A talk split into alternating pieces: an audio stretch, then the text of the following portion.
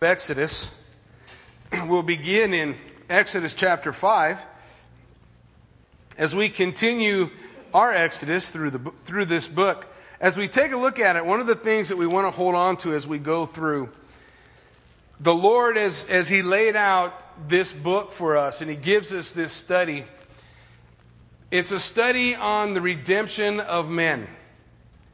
And if you remember, I've shared before that when we look in the scriptures, the Hebrew mindset is always to look for pattern, look for patterns, look for pictures. What picture is God painting when He tells us this story? And as we go from Genesis to Revelation, what you'll discover is the Bible is one story God's redemption of man. And the book of Exodus specifically is, is so enlightening to us because when we look at it, I mean, it, how, how closely related is the Exodus to our own journey, to our own wilderness time that we spend as we were, were without the Lord for a time, when God sent his deliverer now for you and I was Jesus Christ. For them, it was Moses and the hand of God working through Moses. But we see how God was, was touching lives, even then, moving and doing the things that God does. It's, it's so neat for us to look at that and realize. The book of Exodus has a story to tell us because as we study, folks, we're going to come to a time where the children of Israel are going to leave Egypt to go to the promised land. A journey that could have taken them as little as 11 days. But God took him on a specific journey that took one year. Why? We're going to see that everywhere that, everywhere that the children of Israel stopped, God taught them a lesson. And then he brought them a little further and a little further. And at the end of a year, God said, You're ready now to enter into my rest. But still, unbelief kept them out. And we're going to see in our own lives. Uh, doesn't that mirror some of our own testimonies? God working in our life, and we're, we're, we're kind of taking the long way around. We take the long journey. Well, we'll see as we go through all those things. God is working. Tonight we're going to notice how God is working in the life of Moses. Now, Moses becomes a picture, the, the first pastoral figure in the Bible we see in Moses. And we're going to see Moses thinking that he had spent 40 years in the desert being made humble. And now he'd gone through all that process, and it should just be roses from here on out. But, but we know that's not always the case, is it? Well, we take a look at Exodus chapter 5, and as we back up just a little bit so that we remember where we're coming from, Remember in verse 29 of chapter 4, and Moses and Aaron went and gathered together all the elders of the children of Israel. And Aaron spoke all the words which the Lord had spoken to Moses. Then he did the signs in the sight of the people. So the people believed. And when they heard that the Lord had visited the children of Israel and that he looked upon their affliction, then they bowed their heads and worshiped. When they realized that God cared. They bow their heads in worship. Uh, unfortunately, the worship of chapter 4 is not going to survive chapter 5. But so often, isn't that the case in our own lives? We face some question, something happens in our life, and we, we look to God and we wonder why. What, what's the point? What's the purpose? Why did this have to happen this way? And the bottom line is we have to make a decision like Moses I'm going to trust God. I'm going to trust that God knows what he's doing and that God knows best. Well, as we take a look at chapter 5, it says, Afterward, now Moses and Aaron went in and told the Pharaoh. And I'm sure they're thinking, all right, here we go. I'm going to tell the Pharaoh he's going to let us go. Here we go. Here we go. We're doing what God wants us to do. Thus says the Lord God of Israel, Let my people go, that they may hold a feast to me in the wilderness. And Pharaoh said, Who is the Lord, that I should obey his voice to let Israel go? I do not know the Lord, nor will I let Israel go. We see already Pharaoh's heart is already hardened. He's already turned away from whatever God is trying to do. He won't even let the children of Israel go three days, as we're going to see, to hold a feast. Three days' journey. Give them three days off. He won't even do that. And why is it that the Lord initially asked him just for three days? Why did God tell Moses just to ask for three days? Because it shows you and I the hardness of Pharaoh's heart. And God told Moses, He said, Moses, I am going to harden his heart. I am going to, to reckon his resolve. But before I do, I want you to see this is his heart in the first place. This was his heart. Who's the Lord? Well, unfortunately or fortunately for Pharaoh, the next six chapters is God showing himself to Pharaoh and to the people of Egypt. So as we look, who is the Lord? I will not let the people go. So they said, The God of the Hebrews has met with us. Please let us go three days' journey into the desert and sacrifice to the Lord our God, lest he fall upon us with pestilence or with the sword. Now they're saying, listen, perhaps God's going to fall on us and, and we're going to be sick or, or we're going to die. Again, pleading with Pharaoh to show us Pharaoh's heart. What was Pharaoh's heart? I don't care. That's not my problem. That's not my problem. That's his attitude. Then the king of Egypt said to them, Moses and Aaron, why do you take the people from their work? Get back to your labor. And Pharaoh said, Look, the people of the land are many now, and you make them rest from their labors. So the same day, Pharaoh commanded the taskmasters of the people and their officers, saying, You shall no longer give the people straw to make brick as before. Let them go and gather straw for themselves. And you shall lay on them the quota of bricks which they made before. You shall not reduce it for their idol. Therefore they cry out, saying, Let us go and sacrifice to our God. Let more work be laid on the men, that they may labor in it, and let them not regard what? False words. Moses came with the word of God. God had shared with Moses specifically, this is what I'm looking for. This is what I want. Now, didn't God tell Moses at the very beginning? Do you remember? God said, Now, Pharaoh's not going to listen. We're going to ask him anyway. Pharaoh's not going to listen. They're going to, he's going to be asked 10 times. 10 times he'll be asked. The 10th time, he's going to give them a parade for them to leave. And that's what the Lord said was going to happen. God knows what's going to take place. According to God's foreknowledge, he understands the, the heart that Pharaoh already has. And so he's able to tell it to Moses. He's able to tell Moses the end from the beginning so that we know that he is the great I am. So that we know that he is the becoming one, the one that meets all of our needs. Well, take a look as we continue. The people then, the taskmasters of the people and their officers went out and spoke to the people, saying, Thus says Pharaoh, I will not give you straw. Go get yourselves straw where you can find it yet none of your work will be reduced. It's interesting because as an archaeologist went through uh, Pithom, a city that they dug up that, uh, that may have been one of the cities that the children of Israel were a part of building, they can look at it in the early stages, they have bricks with straw. In the middle stages of the, of the buildings, not a pyramid, but of the buildings, they have uh, a series of bricks with weeds. Like, look like somebody had to go gather their own stuff, you know, and they, they just plucked whatever they could find. And then finally, in the final stage, there was just bricks, no straw whatsoever. So we see archaeological evidence of, of things like this taking place there in Egypt. Well, as they continue, the people are going to be upset. And the taskmasters, it says, the taskmasters forced them to hurry, saying, Fulfill your work, your daily quota, as when there was straw before we experience the greatest victories that we'll ever experience in our life, you are going to face the biggest challenges. That's how it works. If you truly want to experience the victory, you, you can't shy away from the challenges that come our way, from the challenges that we face.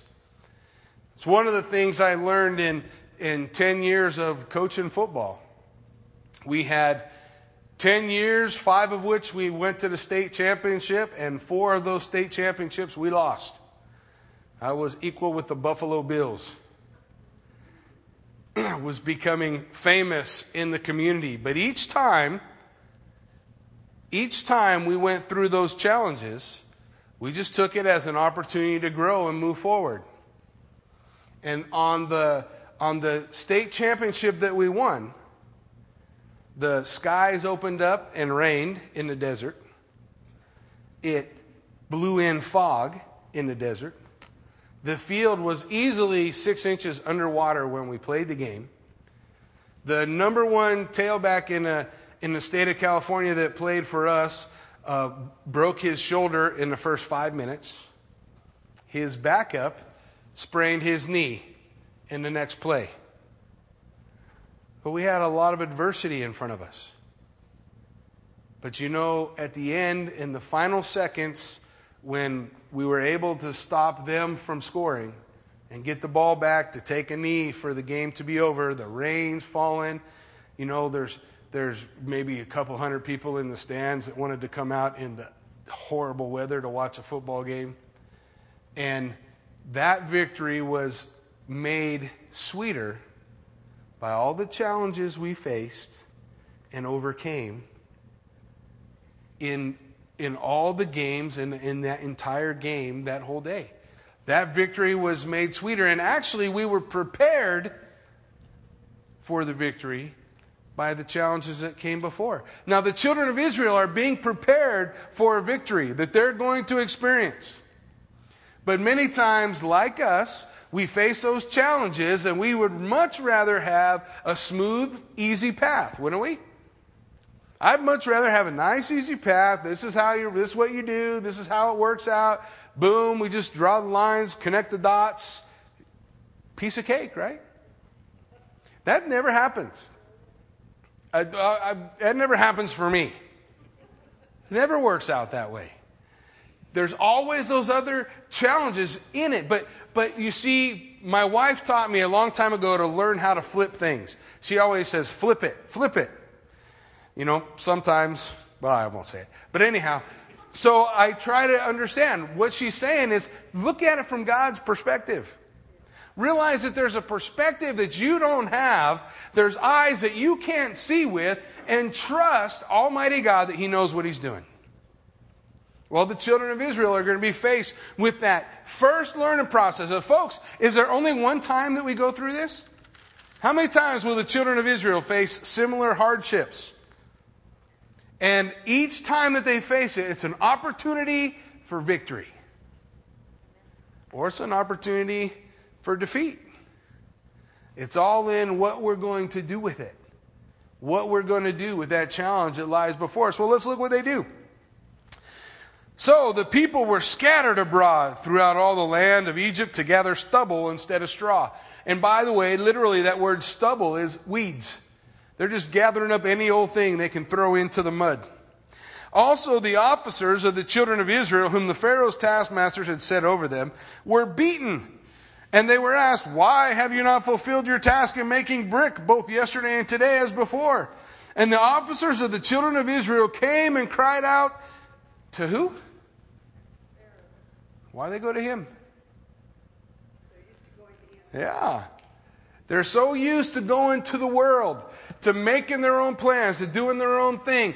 That here's Pharaoh. Here's Pharaoh sitting up there, the one that they've always gone to for the answers. But what didn't they just in chapter four? Weren't they just worshiping the God who had visited them, who had heard their cries, who was going to deliver them? But they don't go to the Lord. They don't go to the Lord and say, Lord, look. Lord, look what's happening. They don't do that. They run to Pharaoh. Now, is Pharaoh going to give them the, the peace that they want? We're never going to find that satisfaction chasing those answers in the world. Those answers that we need are going to come from the Lord. And most often, folks, prayer is for us to learn to submit to God's will for us to go to Him. Now, does the Lord tell us not to make requests? No, He says, make your requests known, right? that we bring our cares. He says, Cast your cares upon him, for he cares for you. We want to take all that stuff for the Lord, but we want to realize I'm not commanding God to do anything. I'm laying out my cares before him like Hezekiah did. You remember in the book of Kings, Hezekiah meets this, this king from Assyria named Sennacherib. I would have changed my name right now. I thought Jackie was a rough one to go through life with. It's not, could you imagine? Sennacherib. in PE, calling his name Sennacherib.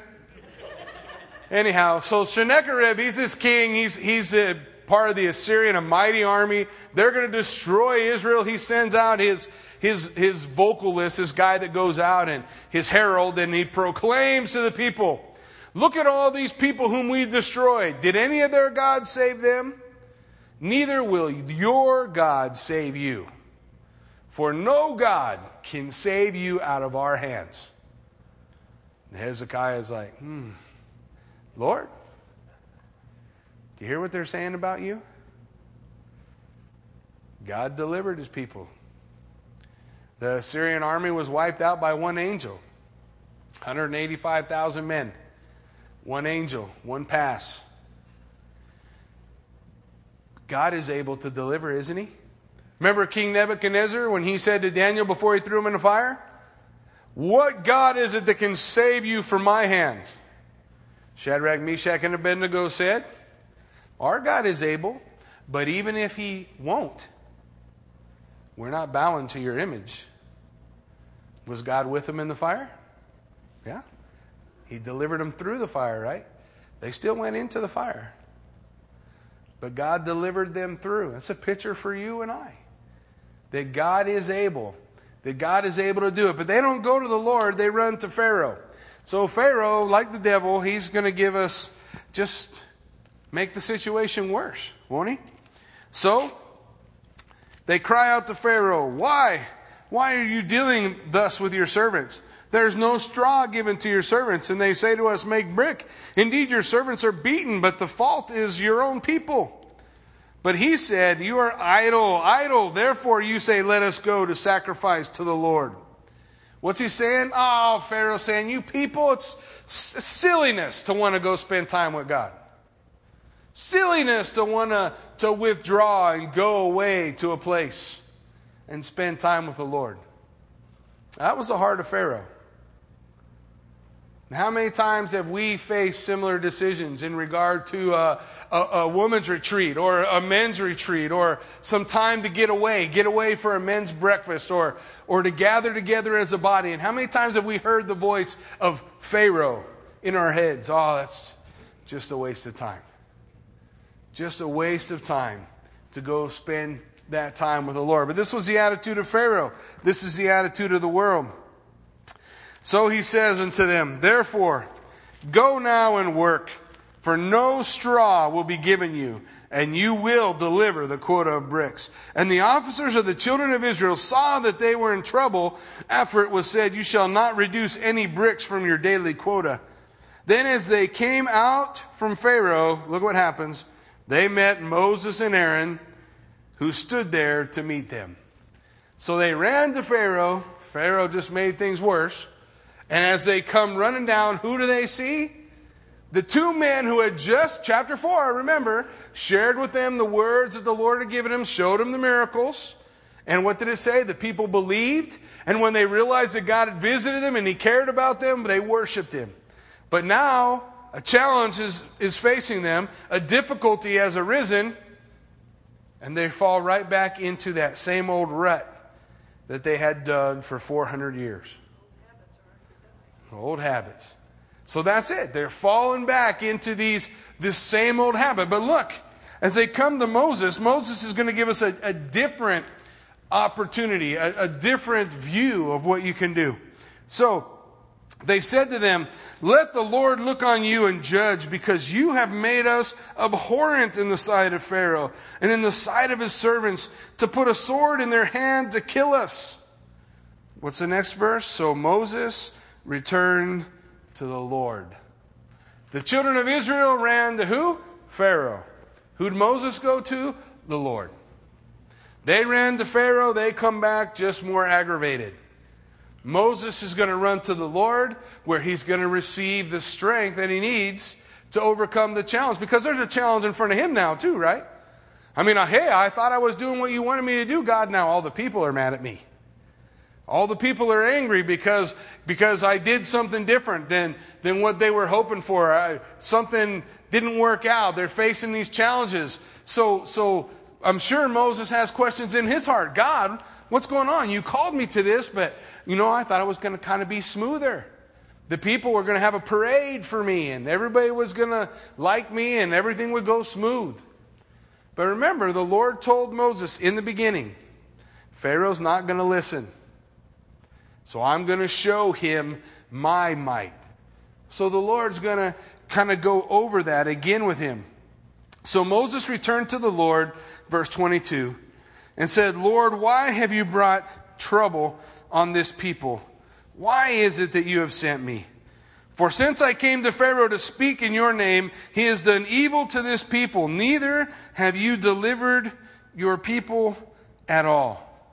Then the Lord said, to Moses, Now you will see what I will do to Pharaoh. It's all part of God's plan. It was all part of what God told Moses in the beginning.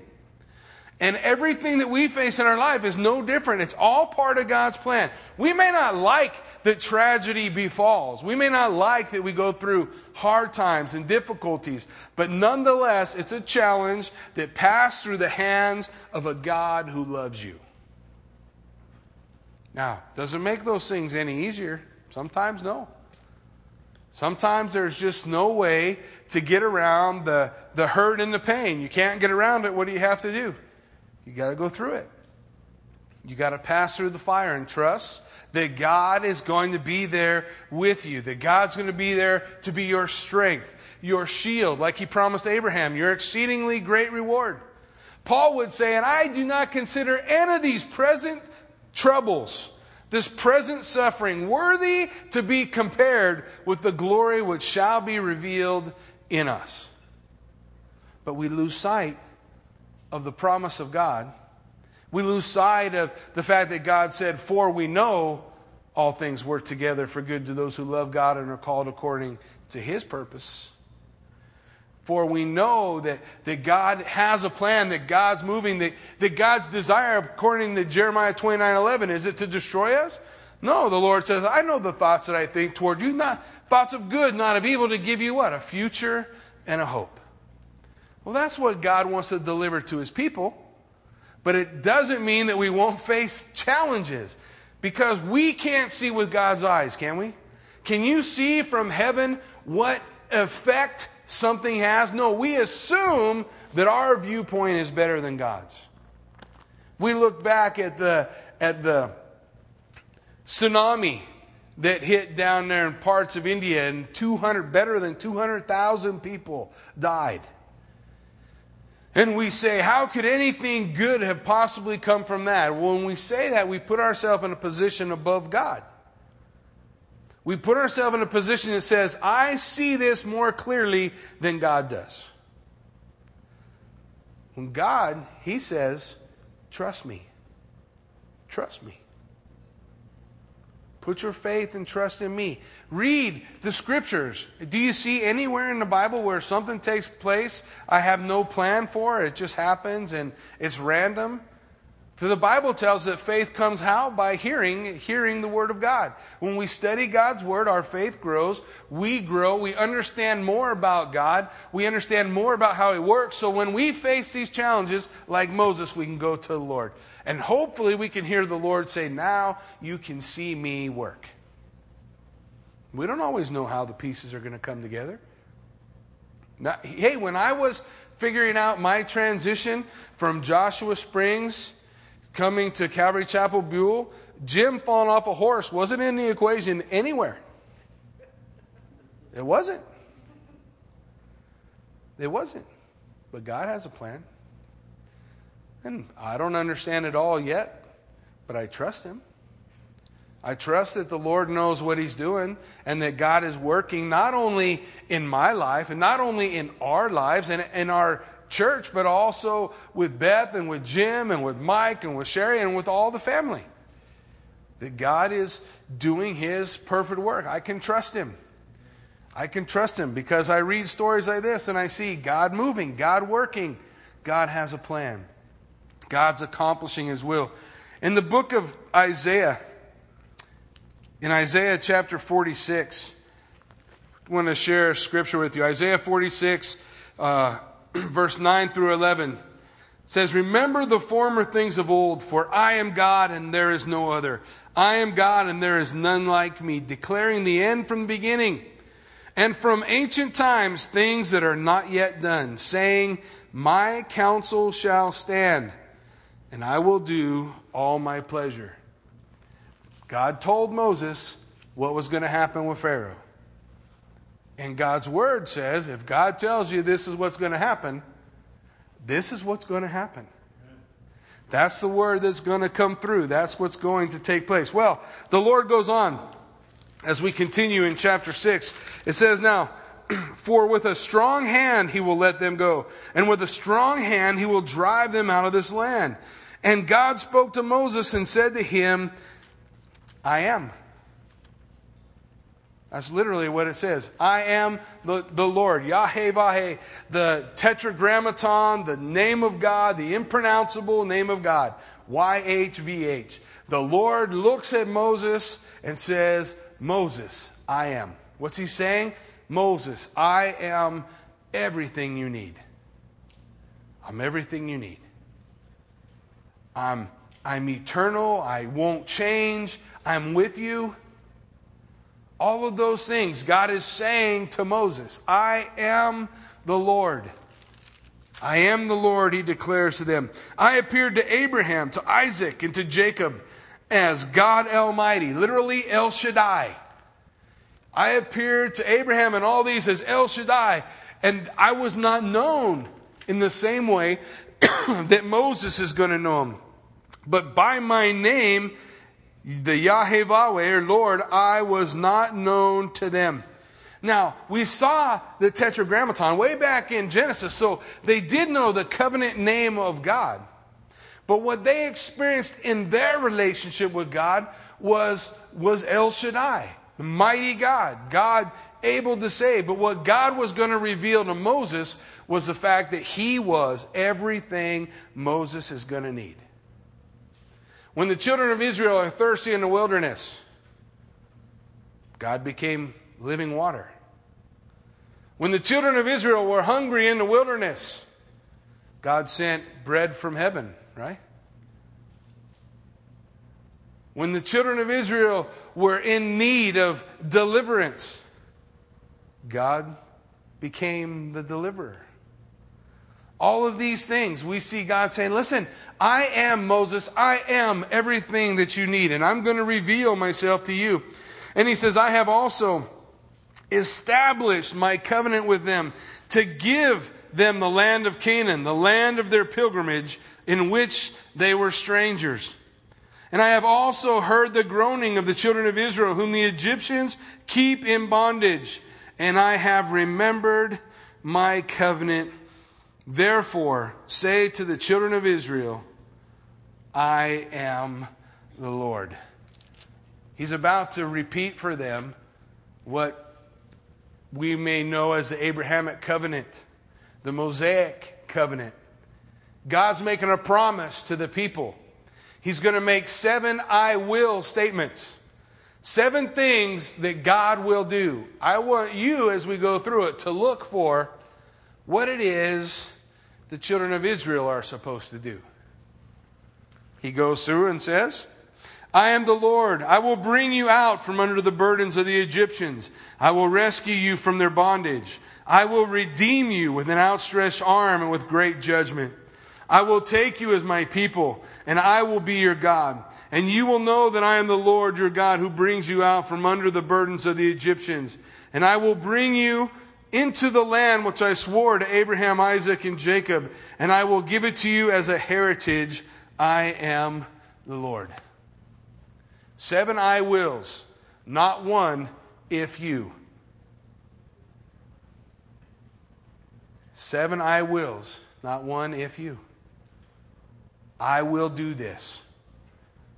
God promising by His name that He will do these things. First, that He'll bring you out.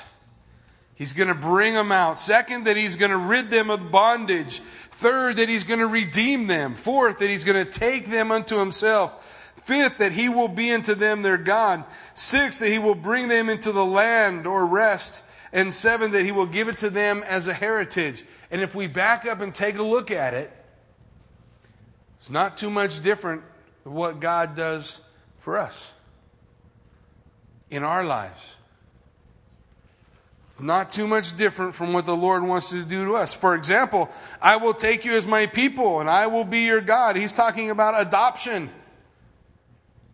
I will bring you into the land. He's providing them direction. He says, I will give it to you as a heritage. He's giving them provision. When we want to read the book of Romans, we can see the same thing God promising to us adoption, direction, provision, and above all of that, redemption. For I will redeem you. The word is Gaal, G A A L. And it's attributed or it's a base word from which we get the word Goel in the book of Ruth, which is the kinsman redeemer, the picture of Jesus Christ becoming the redemption for us. And so we see here, he is going to be the one who redeems us. I will redeem you. I will. I'm going to do it. I'm going to accomplish the work. So, Moses spoke this to the children of Israel, but they did not heed Moses because of anguish of spirit and cruel bondage. You ever find yourself in that place where you just can't walk by faith? You're walking by sight and you just can't shake it? Good news God doesn't cancel his covenant with you if you find yourself in that place. God didn't shake his hands from the children of Israel and say, Oh, forget you guys are on your own. I'm done trying to work all this out for you, whatever. You know, you go do your own thing. He didn't do that. Moses came and he told them all these things. Listen, this is what God said he's going to do. But all they could think about is, I got to make more bricks without straw tomorrow. You ever in that place? You know? Wednesday night church service is coming. We get to come together and do some worship and read God's word and, and really focus our hearts toward Him. But you ever have those times where I can't shake out the day? I can't get the day's work off my mind. I can't, I can't just, I can't get all that stuff loose. And so I just can't rejoice like I ought to be able to. I can't enter into that time of joy. I can't enter into that refreshing because I'm under the bondage of Pharaoh, under the bondage of the world, under the bondage of Egypt. But God, He doesn't get frustrated with us with that. He's still going to do His work. He's still going to send forth His word. And His word is still going to accomplish what it was sent to do, right? Isn't that what Isaiah 55 tells us? The Word of God will always accomplish what it was sent to do. And so the Lord said to Moses, You go in and tell Pharaoh, king of Egypt, to let the children of Israel go out of this land. And Moses spoke before the Lord, saying, The children of Israel have not heeded me. How then shall Pharaoh heed me? For I am of uncircumcised lips. He's asking the wrong question. He spoke before the Lord. He says, How then? But you know the Lord, Moses. You know the Lord. Just trust him. But even Moses, even the great man, he, he had times, he had issues, he had problems, he had things happening in his life, and so he carries them to the Lord. How is this going to work? And the Lord spoke to Moses and Aaron and gave them a command for the children of Israel and for Pharaoh, king of Egypt, to bring the children of Israel out of the land of Egypt. Moses went to the Lord and said, God, how? And God said, just go. How? Just go. You just go, be obedient, and watch me work. You ever find yourself in that place? There are lots of times, folks, I'll be honest, I get up in the morning and and uh, whatever's going on, things happening in life, and, and it's time to sit down and spend some time and study, and, and I don't want to do it. Uh, I don't want to do this. There's a hundred things I need to get done. You know, I could I could push this off, or I could do something else, or or you know, all these other thoughts that can go through your mind. But you know what happens if you're just obedient, even though you don't feel like it? Do you know that God shows up anyway? When we're obedient, even when it, we don't feel like being obedient. C.S. Lewis wrote a book called The Screwtape Letters. And one of the comments that he has in that book, it's a letter that's written from a devil to an, an underdevil as he's trying to mess up a Christian's life. And so Uncle Screwtape is writing, and he's, he's trying to give all this direction to this demon of how to trip up this Christian. And anyways, you look through the book, it's a, it's a, uh, really a Christian literary masterpiece. And you go through one of the things that the demon says to the other. He says, Listen, you'll know when you're in the greatest danger when this Christian, this person that you're trying to trip up in your life, when he wakes up in the morning and he doesn't feel like praising God, and he doesn't feel like going to church, and he doesn't feel like being a good witness, and he doesn't feel like doing all the things that he knows he ought to do, and then he does it anyway. Because that's the mark of maturity. Right? You know, when our kids are young and you teach them to mow the lawn the first time? I don't know if you all went through that, but when I taught my oldest son how to mow the lawn, he was as excited as he could be. And I was pretty stoked because I didn't want to mow the lawn no more. So I turned him loose on this mower and he went out there and, you know, and you know, of course, I had to go replace sprinklers every once in a while because he'd mow some of those. And, and it was kind of fun to mow Batman and anything else that might be laying in the grass at the time. But nonetheless, he was doing it. He was excited to do it. And I thought, wow, this is so cool. My son is excited about, about mowing the lawn. And then all of a sudden, somewhere, it become a chore. JC, did you mow the lawn yet? Oh, Dad, I don't want to mow the lawn. What happened? It was so much fun just a little while ago. Nothing has changed. It's the same mower, same, all somewhere along the line. What changed? We did. It was, it was us. It was our attitude, the way we're looking at things, the way we see things. It's us that has changed. So when we're going through our Christian walk and we're struggling and we're facing things like Moses and we're saying, Oh Lord, why? Oh gosh, you know, I don't, how am I going to get this done? And you feel the Lord just saying in your heart, just do it. Just do it. What's he telling you? The, the work hasn't changed. Everything's still the same. My promise hasn't changed. My promise is still with you, Moses. I'm going to be there. It's going to work out, Mo. Trust me. Just go do it. When we act in obedience, God meets us there in such incredible ways. Such incredible. I can't even count how many times I, I would be at, uh, on my way home back in Yucca Valley. And You can never really quite control when someone's going to need a pastor and we get a phone call. Oh, you know, I, Jackie, I need you to run out to 29 Palms and visit with a family. This is what's going on. And you know, you get off the phone and you're like, oh man, I can see my driveway. But I don't really feel like it. But I'm going to turn around. I'm going to go. Somewhere along the way, the Lord does His work on your heart, makes it right. You walk in and you're able to minister to somebody, and you discover that the Holy Spirit was there and he, he touched you and He touched them, and God did this incredible work. Why? Because you felt like going or because you were obedient? And it comes down. O- obedience is a test of reality. Obedience is a test of reality. I had a lot of guys in coaching football for 10 years that would come up to me and say, Hey, coach, I'm a football player. Oh, right on. That's great. We have practice tomorrow. Okay, coach. But he didn't show up. He's not a football player. I don't care what he says. Obedience is a test of reality.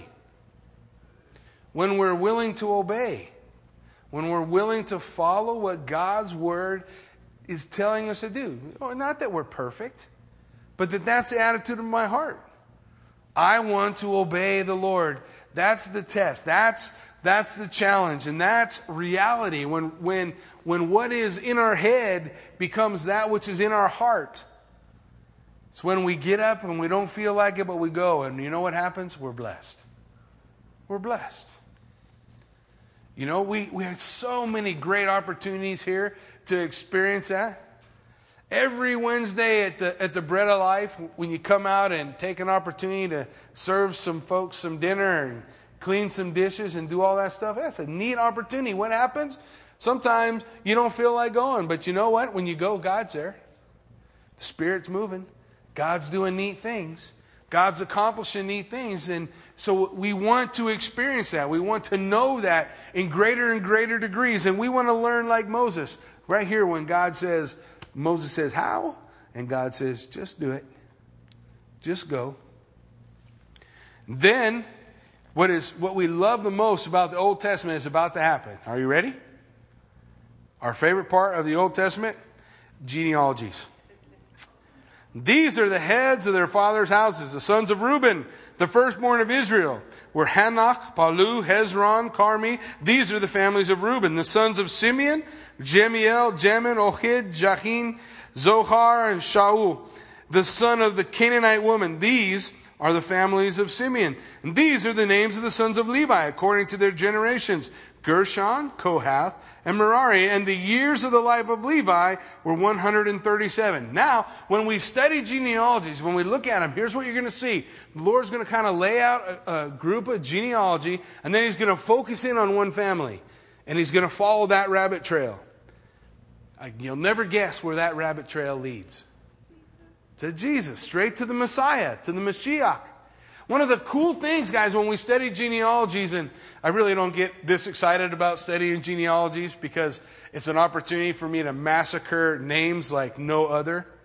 You know, as a as a pastor, one day, you know, I get to heaven and I meet these guys. And they're going to remember all the ways I said their names and how sideways we got them. But nonetheless, not that that matters spiritually one way or the other. The point is, God chose these people because they did this. Do you know before they had the written word how they passed down their genealogies?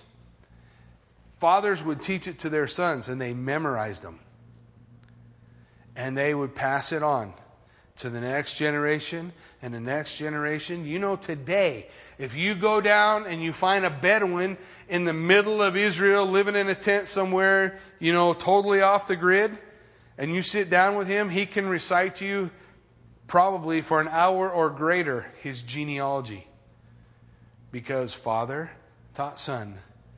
And that's how God passed the word God chose those people. He said, Here's my word. Why? Because they would sit down with their scribes and they would write out this scroll, the scroll, say, of Isaiah. And each one of the Hebrew letters also has a numerical value. And so they would write out this scroll. Listen, they'd open up the scroll, they'd add up the numerical value across, they'd add up the numerical value down. And if it didn't add up to what it was supposed to be, they threw the whole thing away and started over. That's why when a young boy going through the, the area of the Dead Sea, throwing a rock into a cave and hearing glass break, found a scroll that was a thousand years further back than any scroll we had of the book of Isaiah. And he could open it up next to the book of Isaiah today and just follow letter for letter straight through. The only differences between the two are alternate spellings of city names. That's it. Word for word, straight across. How is that able to be done? Well, God chose a people like this, and that's what they were entrusted with the oracles of God to pro- provide those oracles to us. And they laid out for us these genealogies. And what do they tell us? Man, they show us the way to Jesus. They show us the families that he came through. They tell us that there's real people involved, not just some make believe people. And sometimes they married Canaanite women. Sometimes they married women from the other side of the tracks. Sometimes the women are prostitutes. And as you go through and you discover all these things, you, all the while God is saying, listen, my people are real. Real people. Real trouble. That's what he tells us as we go through. He's going to focus in on the tribe of Levi. The sons of Gershon were Libni, Shimi, according to their families, and the sons of Kohath were Amram, Izhar, Hebron, Uzziel, and the years of the life of Kohath were 133. The sons of Merari were Mahli and Mushi. These are the families of Levi according to their generations. Now they're going to focus in on Amram. Now Amram took for himself Jochebed, his father's sister, his wife, and she bore to him Aaron and Moses. And the life and the years of the life of Amram were 137. And the sons of Izhar and Korah, and Nepheg, and Zichri, and the sons of Uzziel were Mishael, Elzaphan, and Zithri. And Aaron took for himself Elisheba, daughter of Amminadab, sister of Nahshon, his wife, and she bore him Nadab, Abihu, Eleazar, and Ithamar. Those guys are going to play into things as we get a little further on. And the sons of Korah were Assir and Elkanah and Abishaph. These are the names of uh, the Korah the Korahites. Eleazar, Aaron's son, took for himself one of the daughters of Putiel, his wife, and she bore him Phinehas. And these are the heads of the fathers' houses of the Levites according to their families. Now these are the same Aaron and Moses to whom the Lord said, Bring out the children of Israel from the land of Egypt according to their armies. These are the ones who spoke to Pharaoh, king of Egypt, to bring out the children of Israel from Egypt. These are the same Moses and Aaron. And it came to pass on the day that the Lord spoke to Moses in the land of Egypt that the Lord spoke to Moses, saying, I am the Lord. Speak to Pharaoh, king of Egypt, all that I say to you. But Moses said before the Lord, Behold, I am of uncircumcised lips. How shall Pharaoh heed me? Do you know that our doubts always restrict us? There's all these opportunities, you know, for, for great moments of faith that, that we each have. And hopefully we can learn how to, how to overcome some of those by reading these stories. Listen, remember when the children of Israel are, they're going to cross the Red Sea, right? When they got to the other side of the Red Sea, you remember what they did? They erupt in spontaneous praise, a song of Moses, and they're singing all these songs about how God delivered them. What if they sang that song before God parted the Red Sea? They had opportunity, didn't they? Those same things will face us every day. We, I used to read about the children of Israel and think, man, these guys are, are boneheads. They don't ever get anything right. They're messing up all the time. My goodness, you know, I don't know why the Lord, He should have picked us a long time ago. Americans would have done it. We'd have done it better, right? Yeah. Oh, Lord have mercy. That's how I used to think. And then you start to really take account of your life and those things that you face. And I can look back and see all these challenges lining up in front of me. And then, you know, I can see God's deliverance here down the line. And I can see me taking the same journey as the children of Israel unbelief, doubt, worries. God delivers. Challenge comes. Unbelief, doubt, worries. God delivers. What's he teaching us? He wants us to realize, he wants our faith to be strong so that when you face your Red Sea experience, that you have faith to sing before God delivers. You have faith to say, I trust that God is able But even if he doesn't save me, I'm not bowing to your idol. That's what these stories do for us according to 1 Corinthians chapter 10. What does it say? These things are given to us for what? An example that we might learn, that we might grow, that we might realize our God is still mighty to save. Same God who delivered the children of Israel lives in each of our hearts today. Amen? Why don't you stand with me? Let's pray.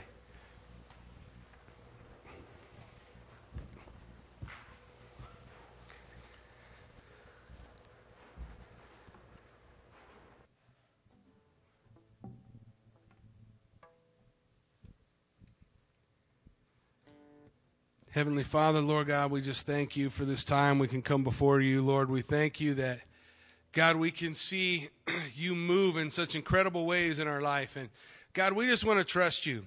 We just want to uh, have eyes that are willing to flip it and to see things, Lord, from your perspective. Lord, that we wouldn't be trapped in, in, in what we can only understand of our own, but Lord, that we would be able to stand in a place that says, God, I trust you. I submit to you. I know you have a plan. And I know your plan is, is going to move forward. And I know that all the promises in your word are going to come true, even if I can't see it.